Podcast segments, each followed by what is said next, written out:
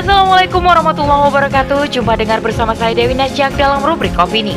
Opini kali ini dengan judul Indonesia Darurat Kejahatan Seksual oleh Afia Rasya Liberalisme alias gaya hidup bebas dan sekularisme yang menjadi derivasi sistem kapitalisme membuat siapa saja menanggalkan aturan dan norma agama dalam urusan duniawi. Selama bisa memenuhi hasrat jinsiah apa pun caranya akan dilakukan. Selengkapnya, tetap di podcast Narasi Pos Media.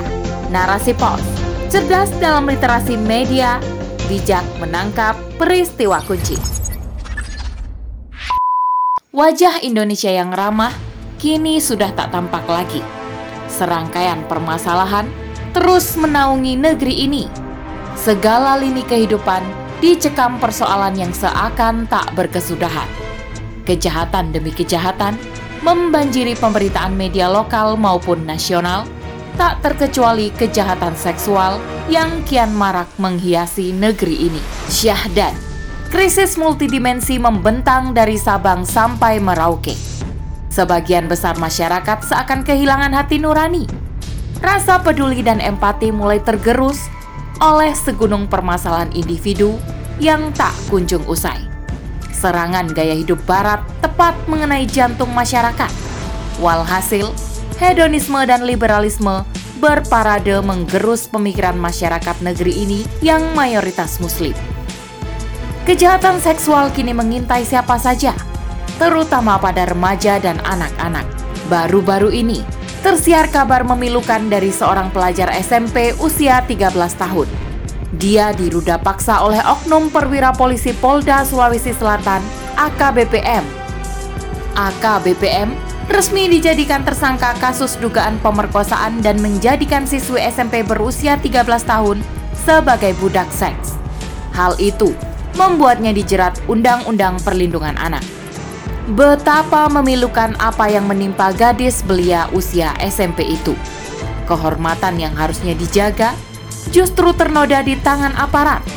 Kelakuan bejat aparat yang harusnya mengayomi masyarakat justru membuat trauma dan membuat masa depan seorang gadis buram. Demi hawa nafsu jinsiah, laki-laki itu tega memperlakukan seorang gadis belia dengan penuh kehinaan. Kejahatan seksual kian brutal mengintai siapa saja, terlebih gadis belia dan anak-anak. Belum usai prahara seorang ustadz yang menodai para santrinya, kini aparat melakukan kebejatan yang sama. Beginilah kerusakan moral yang menimpa bangsa ini. Sistem kapitalisme yang dianut tak jua mengurangi permasalahan kejahatan seksual. Liberalisme alias gaya hidup bebas dan sekularisme yang menjadi derivasi sistem kapitalisme membuat siapa saja menanggalkan aturan dan norma agama dalam urusan duniawi. Selama bisa memenuhi hasrat jinsiah, apa pun caranya akan dilakukan. Tentu saja, brutalnya kejahatan seksual yang mengintai bukan tanpa sebab. Benar, individu yang tak bisa meredam gejolak nafsu adalah penyebabnya. Namun, kejahatan ini tak hanya terjadi sekali di satu daerah. Jamak diketahui, kejahatan seksual kerap terjadi mulai kota besar hingga pelosok negeri. Kejahatan seksual yang seperti efek domino tentu bukan sebatas persoalan personal. Hal ini berkaitan dengan komunal atau komunitas masyarakat yang memiliki pandangan, pemikiran, perasaan, dan aturan yang sama. Jika masyarakat adalah sekumpulan orang bertakwa, tentu hal itu akan dicegah. Selain itu, negara juga punya andil besar dalam memutus kejahatan seksual. Alih-alih memberi sanksi, nyatanya sanksi yang diberikan tak memberikan efek jerah di tengah masyarakat. Sebab, sanksi dan aturan yang digunakan negara hanya sebatas pencabutan jabatan atau kurungan penjara. Tentu saja, hukuman itu sangat ringan bagi kejahatan seksual yang dilakukan, sehingga Indonesia benar-benar darurat kejahatan seksual. Islam melindungi kehormatan wanita. Sebagaimana laki-laki, wanita juga memiliki hak yang sama. Hak-hak mereka dijamin dalam Islam. Kehormatan, agama, nyawa, dan akalnya dijamin oleh syariat Islam. Jaminan itu direalisasikan oleh negara. Hal ini menunjukkan betapa Islam memuliakan wanita. Jaminan yang diberikan tidak tebang pilih. Semua warga khilafah mendapatkan perlakuan yang sama. Sistem pergaulan Islam akan berjalan sebagaimana mestinya, di mana interaksi pria dan wanita akan terpisah secara total kecuali dalam urusan muamalah, pendidikan, dan kesehatan. Selain itu, menundukkan pandangan, menutup aurat secara sempurna, tidak campur baur antara laki-laki dan perempuan, dan tidak berdua-duaan akan menjadi perisai bagi hawa nafsu yang bisa muncul sewaktu-waktu.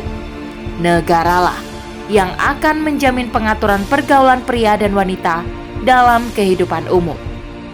Dalam kehidupan khusus pun seorang wanita wajib menutup tubuhnya. Hanya boleh menampakkan tempat perhiasan yang biasa tampak. Begitupun dengan pria. Meski di dalam rumah, aurat tetap harus dijaga. Ada pula tiga waktu aurat yang harus ditegakkan dalam kehidupan khusus, yakni sebelum zuhur, selepas isya, dan sebelum subuh. Seorang anak tak boleh sembarangan masuk, harus izin terlebih dahulu apabila mau masuk ke kamar orang tuanya. Seluruh anggota keluarga wajib memahami hal ini. Khalifah akan terus memberikan taskif, edukasi, dan pembinaan yang komprehensif agar tiap keluarga taat syariat. Apabila ada orang asing yang ada di dalam rumah, lebih baik bagi wanita untuk menutup auratnya. Setiap tamu yang berkunjung ke rumah saudara atau relasi wajib memberi salam dan mengetuk pintu. Tak boleh mengintip ke dalam rumah.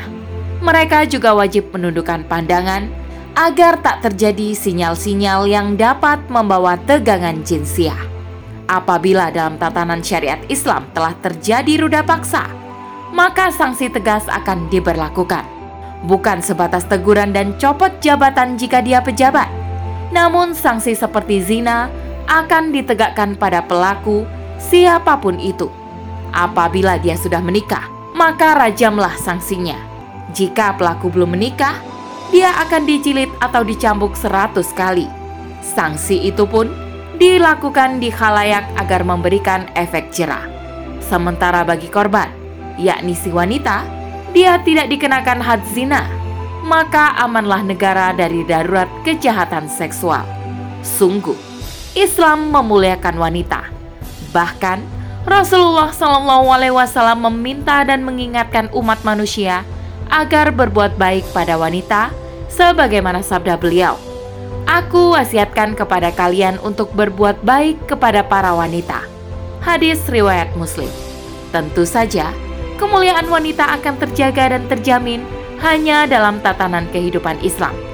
Sudah saatnya penguasa Muslim membuka mata hati, merengkuh pintu taubat untuk menerapkan Islam secara sempurna dalam kehidupan bernegara agar keberkahan meliputi bumi.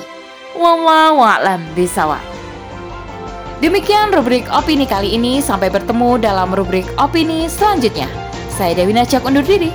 Alfu minkum. Wassalamualaikum warahmatullahi wabarakatuh.